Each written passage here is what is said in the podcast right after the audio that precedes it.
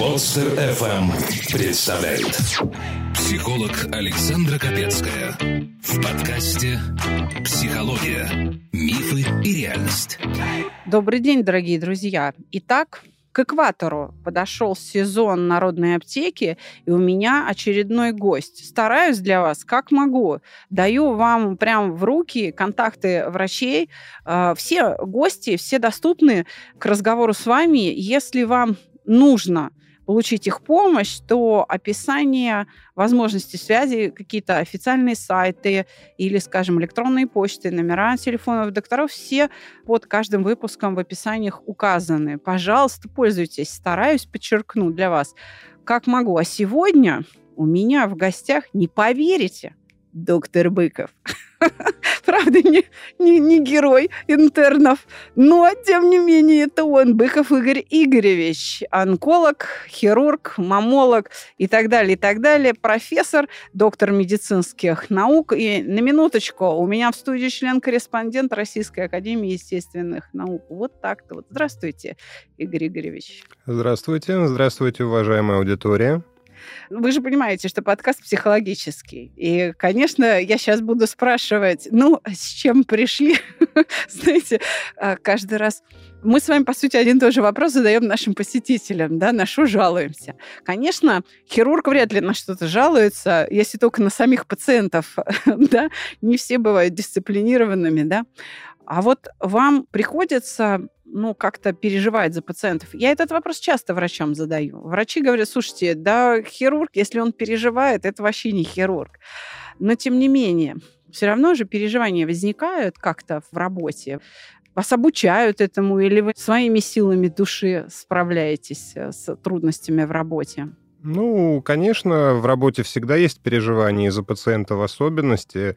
Длительное время я работал в очень тяжелом отделении, где пациенты находились по 6-8 месяцев. Это было отделение оно имело две направленности, то есть там были палаты и э, больных, которые просто находились на стационарном лечении, и оно комбинировало в себе палаты реанимации. Соответственно, эти пациенты какой-то период находились в палате реанимации в очень тяжелом состоянии, потом они постепенно перекочевывали в общее отделение, и ты их курировал в течение нескольких месяцев. За это время уже ты успеваешь житься с больным, и он практически переходит в твоего родственника. И понятное дело, так как категории больных тяжелые были, к сожалению, там смертность была очень высокая, каждый пятый пациент умирает. И довольно-таки тяжело в такой ситуации работать и потом осознавать, что происходит, когда ты с человеком общаешься длительное время, а потом видишь его совершенно в другом качестве уже. Ты знакомишься с его родственниками.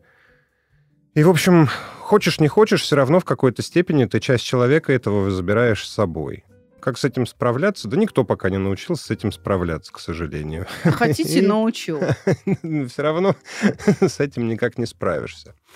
Справляться с этим удается тем, то, что ты живешь активной жизнью, и э, есть время отдыха, значит, у тебя отдых. Есть работа, значит, работа. Есть какие-то сложности в работе с пациентами. Ну, значит, нужно их просто преодолеть для того, чтобы потом понять, что и это удалось сделать, и этому больному удалось помочь, а уж, к сожалению, там, где не удалось помочь, тогда понять, какие ошибки были, для того, чтобы потом помочь другим вспомнив, где что было сделано не так. И, собственно говоря, это так и работает. И большая часть врачей, она всегда в памяти несет каких-то пациентов там, Первый погибший пациент, первый пациент, который с удачными э, показателями был, или когда тебе удалось сделать такое, что не удавалось сделать никому. Вот поэтому так и живем. То есть э, вы сейчас нам рассказали, по сути, о любви к профессии, о любви даже не к профессии, а, наверное, к людям. Записаться на бесплатную консультацию можно и даже нужно на сайте mospsycholog.ru Да, без этого, конечно, в отделении, по сути, такого хоспитального, что ли, вот, характера, где, видимо, вот вы работали, это такое отделение для тяжелых, третья, может быть, четвертая стадия, да? Нет-нет-нет, смотрите. А, иначе это... работать-то и невозможно. Это было еще до того погружения в онкологию, это была больше хирургия. То есть там я работал в рамках двух специальностей, как реаниматолог и как врач-хирург.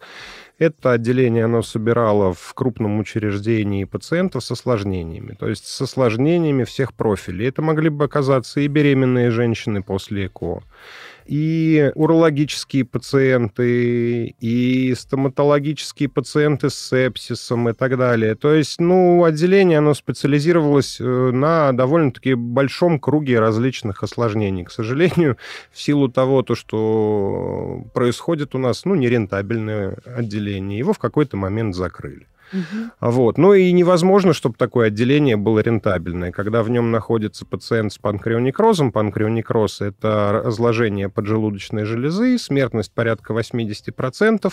Если все удается, то этот больной порядка 6-8 месяцев находится на лечении постоянном, то есть это этапные операции, санации, дренирование и так далее, и так далее. И когда такой человек оттуда выходит, ну, у него начинается новая жизнь. Да, второе рождение. Да, да, фактически, да. Значит, что интересно, такие пациенты были всегда очень близки врачу, но как только они покидали медучреждение, они старались уже больше не встречаться с врачом. Почему? Потому что как бы это опыт 6-8 месячных вот таких вот терзаний, и не только физических, но и душевных, но при этом что я знаю, ну, то есть, как бы все равно контакты с кем-то из них мы поддерживали, вот, то, что это те люди, которые, выходя из стационара, там, сразу же себе покупали новый автомобиль. То есть, допустим, там, ну, хотели-хотели, но никогда, ну, не задумывались, что это можно сделать сейчас. Или там переезжали на новое место и так далее. То есть, вот это вот новое рождение, оно давало толчок к определенной новой жизни в них. И они понимали то, что жизнь, она немножко такая эфемерная, сиюминутная, и не надо копить, не надо ждать, нужно ее проживать сейчас, пока есть к этому возможность, иначе потом этой возможности может и не случиться. Какая удача, дорогие друзья! У нас в студии человек, который может все. А сейчас вы в каком стационаре работаете? Ну, теперь это онкология, окей. А там-то кто теперь? Там, э, значит, где сейчас я работаю, э, основное место — это Сеченовский университет, то есть это, ну, бывший первый мед, одно из э, наиболее крупных учреждений в России, занимающееся в том числе и онкологией. Соответственно, в рамках данного учреждения я врач-онколог, э, врач-лучевой терапевт, немножко врач-химиотерапевт, э, и, соответственно, также в данном учреждении я являюсь еще и доцентом кафедры онкологии, э, хирургии, лучевой терапии и реконструктивной хирургии. Так вот широко называется кафедра. Также в рамках, опять же, учебной деятельности я профессор кафедры ФМБА. Института повышения постдипломное да, образование да, да, да, да, да, да, да, для врачей. Вот, э, вот, собственно говоря, это основное. Ну, понятное дело, как и все врачи, подрабатываем в частных клиниках. Uh, увы и ах. А с другой стороны, есть возможность там доступа, собственно, к таким профессионалам. Но я бы все-таки хотела расспросить, вот текущее практика. Раз вы и так человек, который умеет делать все, вряд ли вы пойдете только заниматься, там, не знаю, онкологией груди или там только онкологией легких. Скорее всего, вы опять в какую-то такую же, значит, историю вписались, потому что, ну, грех терять квалификацию. Ну, ладно, ну, давайте будем честны. Это же очень ценно. Вот руки хирурга, которые могут делать все, хирург не откажет себе в удовольствии продолжать уметь делать все. Ну, мне в своей жизни очень повезло. Э, когда я начинал работать, я работал в команде Александра Федоровича Черноусова, академика. Вот. И, в общем-то, начиналось это все с абдоминальной хирургии, и, соответственно, было на кого смотреть, и было у кого учиться. В общем-то, это столпы отечественной хирургии. Э, в частности, это... желудочной хирургии и хирургии пищевода. Это да. еще Советский Союз, наверное, А, ну нет, нет. А, но потом постепенно изменения определенные в институте происходили, нынче университете, вот. И к нам пришел не менее именитый человек, э, Рештов Игорь Владимирович. Знакомо вот. да, с ним, вот, да. вот. И вот, собственно говоря, клинику это он и возглавляет, и вместе с ним мы там и работаем. Соответственно, э, наша клиника, она специализируется, собственно говоря, на онкологии в широком смысле. И здесь исследования идут различные, и операции проводятся некоторые даже в первые в мире, то есть и роботические операции проводятся. И, соответственно, отделения, они чем интересны, то что они если раньше была узкая специализация отделений, то есть вот, ну, условно, таракальная хирургия и больше ничего. Таракальная хирургия имеется в виду в основном работа на легких.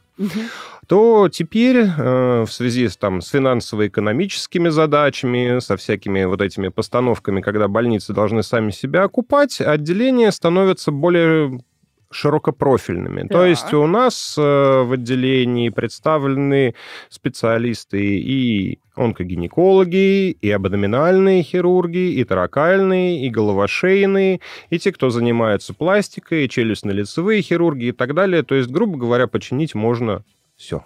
А вы-то лично о себе скажите, вы-то что делаете? Ну, скажем так, я занимаюсь тоже всем. То есть э, операциями на голове, шее занимаюсь, операциями на груди, да, в брюшной полости, на пищеводе, желудке, кишке тоже, да, на мягких тканях, да, ампутации, к сожалению, иногда тоже приходится проводить, и конечностей, то есть и верхних, и нижних, реконструкции и так далее. В общем, все. То есть по запросу.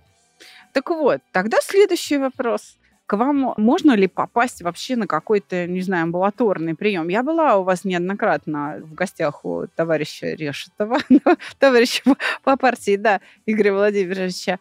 И у вас же там вообще отдельно стоящее здание, там же даже есть консультативно-диагностический центр. То есть вообще к таким специалистам, как вы, можно попасть на консультацию? Да, конечно. Можно попасть э, в стационар на консультацию, но там немножко сложнее, потому что там я работаю загруженный и с пациентами, и с ординаторами, и со студентами. Вот. Но, в принципе, записаться можно через сайт.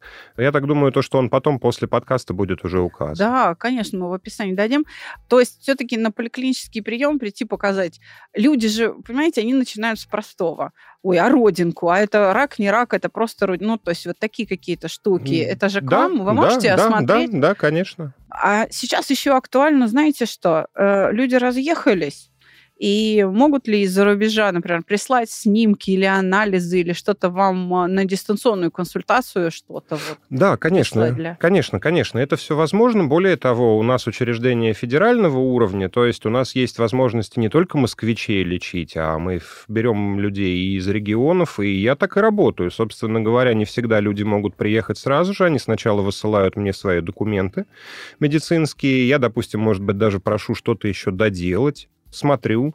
И, соответственно, даже иногда провожу дистанционные э, онкоконсилиумы. Ну, то есть не то, что я его провожу, я подаю туда документы. Что такое онкоконсилиум? Э, лечение каждого онкологического больного, оно решается группой врачей. То есть это довольно-таки большая группа, в которой обязательно должен присутствовать лучевой терапевт, химиотерапевт, хирург.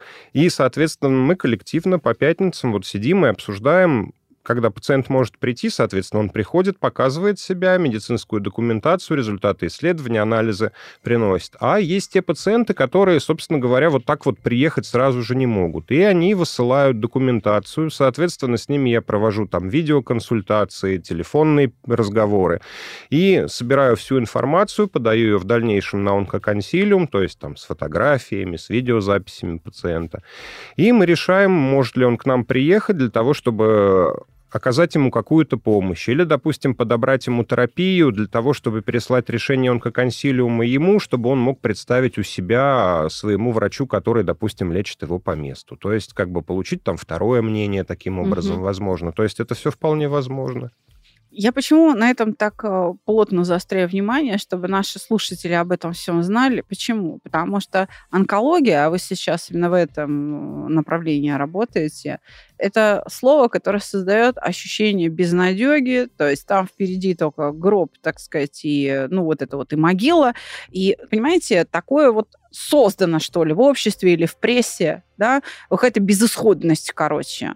И поэтому очень важно, чтобы сейчас от вас, вот как от врача конкретно, онколога, который в этом там много-много лет, да еще у вас, сказать, звание, и вы еще преподаете, который может все на минуточку, да, ну, как хирург, то чтобы слушатели сейчас услышали, что вообще-то лечится. То есть вообще-то, да, лечится, можно выжить. Вот, вот скажите что-то, надежду. Значит, смотрите, давайте так вам скажу. Мое мировоззрение тоже менялось, и переход от хирургии в онкологию, он, скажем так, внутренне был несколько болезненный. То есть, если ты прооперировал пациента, и ты понимаешь, то, что операция не радикальная, то раньше это вызывало какой-то стопор, и как бы, ну, внутренне начинаешь думать, что ты сделал не так. На самом-то деле онкология, она такая, она широкогранная.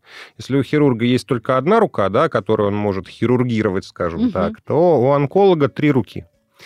Это еще и химиотерапия, и лучевая терапия. Вот, соответственно, сейчас появились еще и таргетные препараты, и иммунотерапия и так далее. То есть даже когда больной э, не может быть радикально прооперирован, это не ставит на его жизни точку.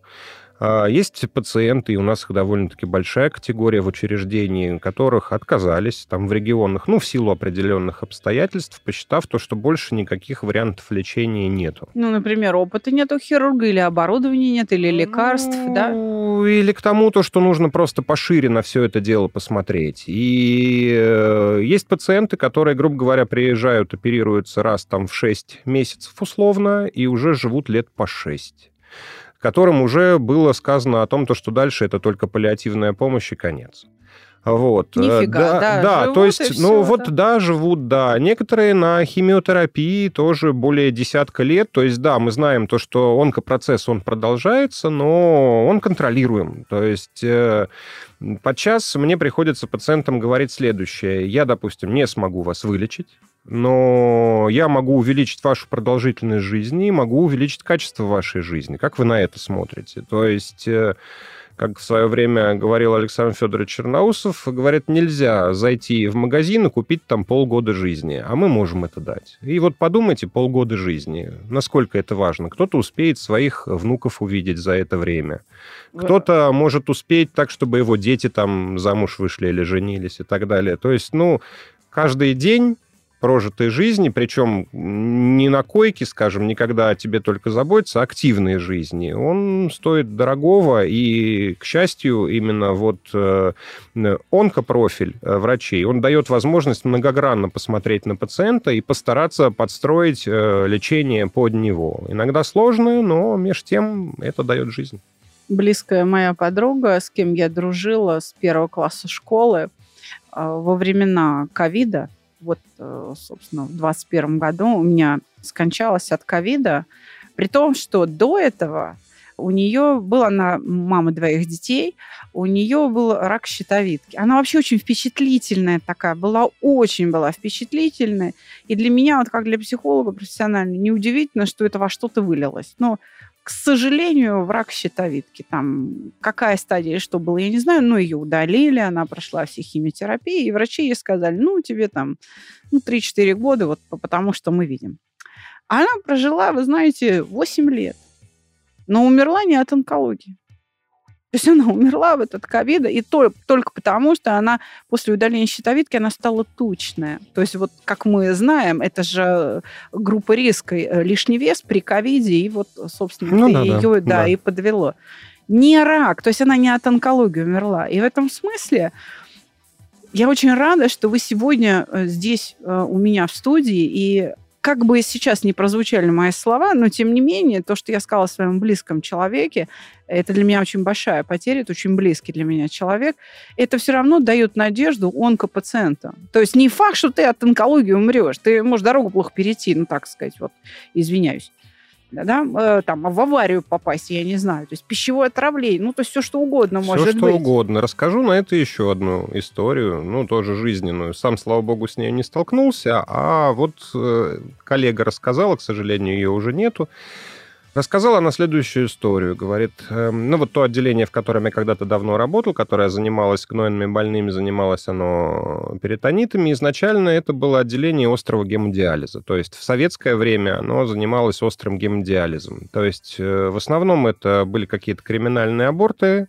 угу. вот, которые давали осложнения, сепсис, и вот этих больных собирали по всему тогда СССР, и их э, с помощью авиаперелета перегружали к нам. Ну, санитарная авиация, да? Да, да, да, да, да, да, да, вот. И, соответственно, удавалось это, ну, это же понятно, то, что это молодые женщины, которые, если их хорошо, скажем так, полечить и вывести в обратно в строй, то они ну, то есть с точки зрения Советского Союза того периода нужно было доказать то, что вот это вот это, это важно, это эффективно. То есть тот человек, который возвращается в строй, он потом и детей воспитывает, и те деньги, которые затрачены на его лечение, он их обратно возвращает в копилку. Угу. Это было доказано. И вот э, в частности, был э, один из пациентов, довольно-таки молодой, у него был почечный синдром. Он находился как раз на э, вот этом гемодиализе, попал на острый, потом его перевели на хронический.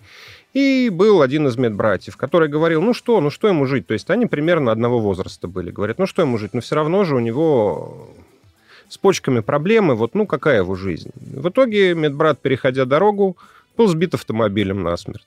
А тот мужчина еще прожил 6 лет. Вот так. Вот так. Поэтому как оно сложится, никто не знает, но бороться нужно. Ну, обязательно. Конечно, все врачи рано или поздно становятся неплохими психологами.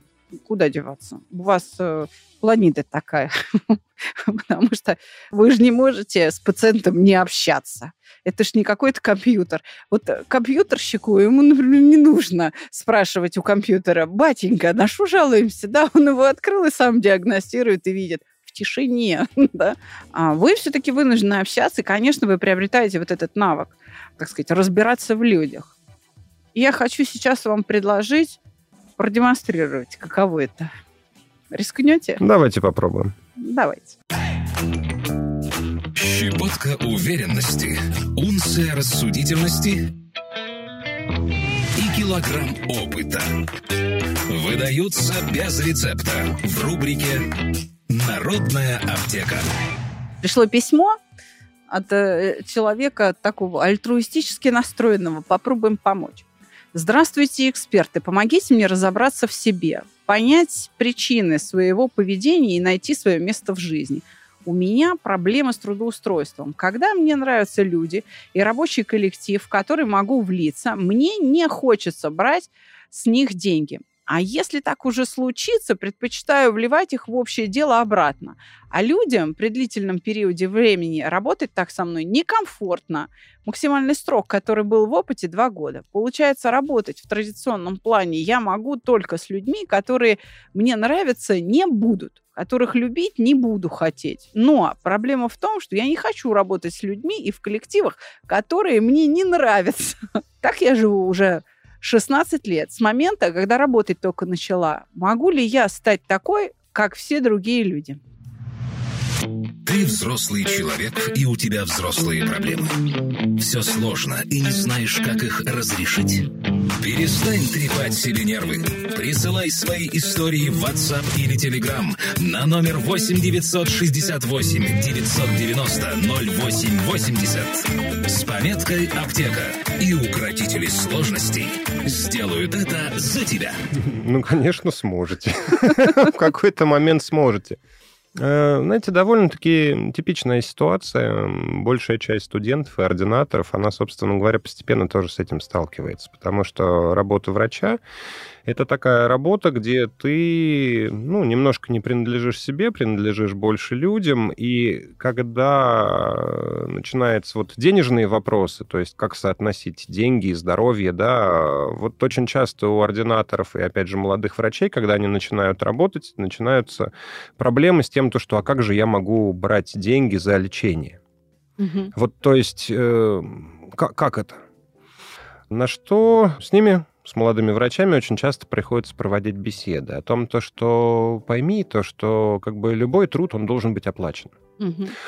Он должен быть оплачен это раз для того, чтобы вот, ну, ты ощутил, что ты произвел что-то, то, что угу. ты делаешь что-то. И, грубо говоря, опять же, качество труда, которое ты производишь, оно и будет приносить тебе больше денег. А потом деньги — это такая вещь, то, что ты их можешь израсходовать, опять же, так, как ты посчитаешь нужным, опять же, влить его в процесс.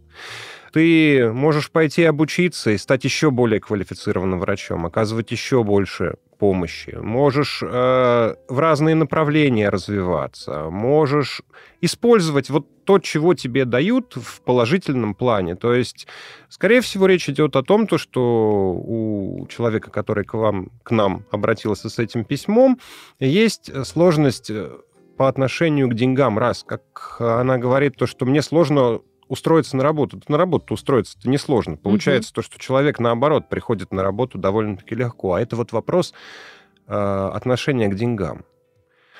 Э, нужно понять то, что деньги — это всего лишь средства. Это как бы не конечная цель. И то, что они есть, это хорошо, потому что без средств ты ничего не сделаешь. Вот. Э, просто нужно поменять немножко свое отношение к деньгам, и все будет.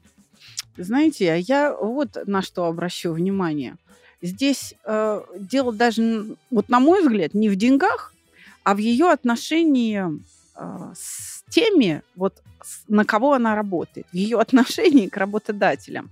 Она туда приходит, понимаете, не работать, а так подвижнически помогать. То есть у нее есть какие варианты?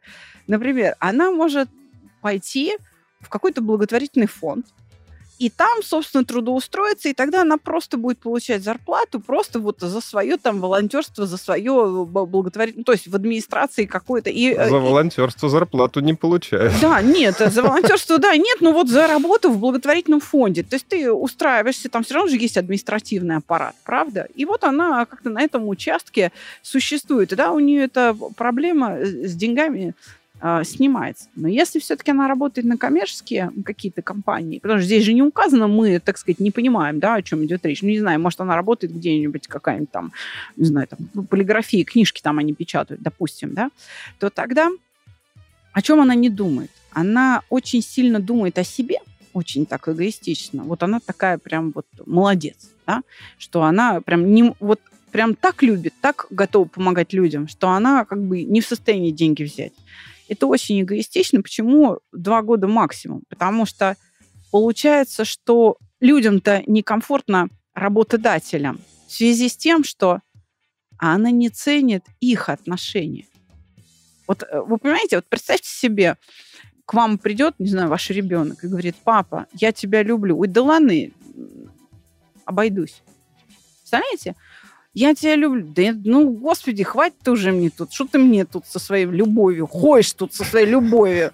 Вот я тебя люблю, а ты не надо мне говорить, что ты меня... Вот, понимаете? То есть ее работодатели оказываются оскорбленными. Получается, что она вот со своей чрезмерной любовью их-то как раз и не ценит, то есть она их не видит. Они оказываются как бы все время должными и все время обязанными ей. И вот это, смотрите, Игорь Игоревич, это очень оскорбительно. Я не случайно привела пример вот отношений с ребенком. То есть, ну, мои слушатели знают, что я люблю обострять нарочно. Но это именно так. Э, она, смотрите, она прям влюбляется, и в ответ эту любовь совершенно, ну, или хотя бы уважение, признание ее там хорошего труда и хороших отношений не готова принимать. А это создает стойкое ощущение ненужности. Им не нужны такие отношения, им не нужны близкие отношения, им нужен, смотрите, сотрудник. Поэтому они от нее избавляются. По поводу э, люблю, у меня тоже есть маленькая такая шутка, старый анекдот. Жена мужу говорит, ты меня любишь? Ну, я же тебе 20 лет назад об этом сказал. Если что-то поменяется, я тебе скажу. Да, да, да. А вот, да, я вот тот аспект, который вы развернули, но я его немножко вижу по-другому. Знаете, скорее всего, тут немножко не то, что она слишком сильно любит себя и не любит начальника, а в том, то, что она смешивает работу с чем-то еще. Совершенно верно. Тут вопрос в другом, о том, что, видимо, у человека нет других моментов, куда можно обратиться. Условно там собака дома, кошка дома, ребенок, семья и так далее. И вот тут попытка реализовать все моменты на работе. Не, бесспорно, с коллегами можно посидеть, пообщаться, провести там праздник, вместе куда-то выехать, но надо прекрасно помнить о том, что работа в первую очередь это работа. Почему и пошел разговор о том, что есть зарплата, есть работа, есть работодатель, и все-таки э, начальству требуется подчинение и выполнение определенных вещей. Да, мы можем провести время с коллегами, можем как-то, скажем так, не в рамках работы время это провести, но надо прекрасно помнить то, что у них есть тоже свои семьи и все остальное, и, соответственно, в первую очередь работа, она идет ради того, чтобы выполнить работу, а не для того, чтобы завязать там какие-то отношения, вливать в эти отношения деньги и все остальное. То есть нужно, наверное, немножко разобраться в себе. Почему, почему получается так, то что приходится, ну или хочется, э, грубо говоря, все вливать в работу. Значит, нету чего-то такого своего собственного, во что бы стоило бы влить. Совершенно верно, это именно так. Причем ведь этот человек, э, опять же, там не указано в письме, то есть мы не знаем, а, семейный он, нет. Но если даже автор письма семейный человек, и даже с детьми, и все равно все отправляет в работу, это значит, что качество ее отношений в семье или каких-то там других дружеских, э, любовь мужчины... Страдает. Да, оно а, все равно ниже, э, чем то, что приносит работа. Вот так получается. И тогда вот она спрашивает, могу ли я стать э, такой, как другие? Можешь. А для этого нужно исправить положение. То есть придавать правильное значение, вы здесь абсолютно точны в формулировках, работе. Потому что работодателю не нужна твоя любовь. Он тебе в ответ на твою деятельность дает деньги, он, а не душевные переживания у вас характер отношений с работодателем товарно-денежный. Ты ему услугу, он тебе э, средства э, восстановления. Потому что деньги нужны для чего? Чтобы не умереть. Ну, да. То есть, ну, да, да, для приобретения каких-то благ, чтобы ты мог одеться, обуться, накормить себя, и чтобы была там возможность выспаться и отдохнуть. Иначе ты просто на этой работе сгоришь, и все. Более того, я даже скажу то, что во многих учреждениях есть определенные регламенты, которые запрещают э, общение, ну, вот в рамках всяких вот таких моментов на работе. То есть, если взять медицину, то внутри одного отделения не может быть, чтобы муж с женой работали. То есть, там, ну, вот то есть вот это вот тоже регламентируется. Ну, не скажу вам сейчас четко, но я вот э, читал кодекс одной из наших частных клиник, угу. и в частности там нельзя вступать в отношения с пациентами, нельзя вступать в отношения с коллегами и так далее, и так далее. То есть там очень вот четко все эти моменты прописаны. И ей надо научиться ограничивать любовь. Это первое. А да? второе, вектор и приложение этой любви выстраивать в другом направлении. Таким образом, получается, что мы имеем дело сейчас с человеком, который абсолютно не обучен строить, смотрите, деловые рабочие отношения. Хотя работник хороший, понимаете, ведь парадоксальная ситуация в этом письме а, какова? Хороший работник не умеет строить рабочие отношения. Она строит отношения личные. И вот это смешение, на которое вы очень точно указали, вот его нужно разделить, как говорится, денежные потоки. Вот э, черт свое, бог свое, или там красная фасоль от белой, как в сказке про Золушку, нужно отделять. И для этого нужно управляемое внимание. То есть она не обращает внимания на мотивы своих действий на работе. А надо обратить внимание. И первый шаг мы с вами сделали, мы да? ей указали. Да. Вот, да, работай за прибыль. Причем такие люди, они, знаете, с энтузиазмом маньяка Значит, если э, переключиться, например, на заработки, то она будет делать колоссальные прибыли, не вступая в дружбу и любовь с работодателем, и тогда они будут бороться за то, чтобы она не уволилась. Да. И вот э, на этой радостной ноте мы заканчиваем серединный, так сказать, экваторный выпуск Народной аптеки. А у меня сегодня в гостях для вас был почти тот самый доктор Быков, Игорь Игоревич, хирург, онколог, ну и вообще врач нескольких медицинских специальностей. Игорь Игоревич, спасибо вам большое. Дорогие друзья, мы прощаемся с вами до следующего понедельника. До свидания.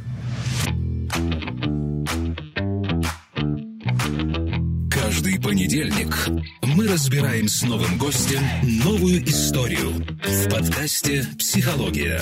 Мифы и реальность». Подписаться и слушать нас на любом устройстве можно по короткой ссылке в описании каждого выпуска.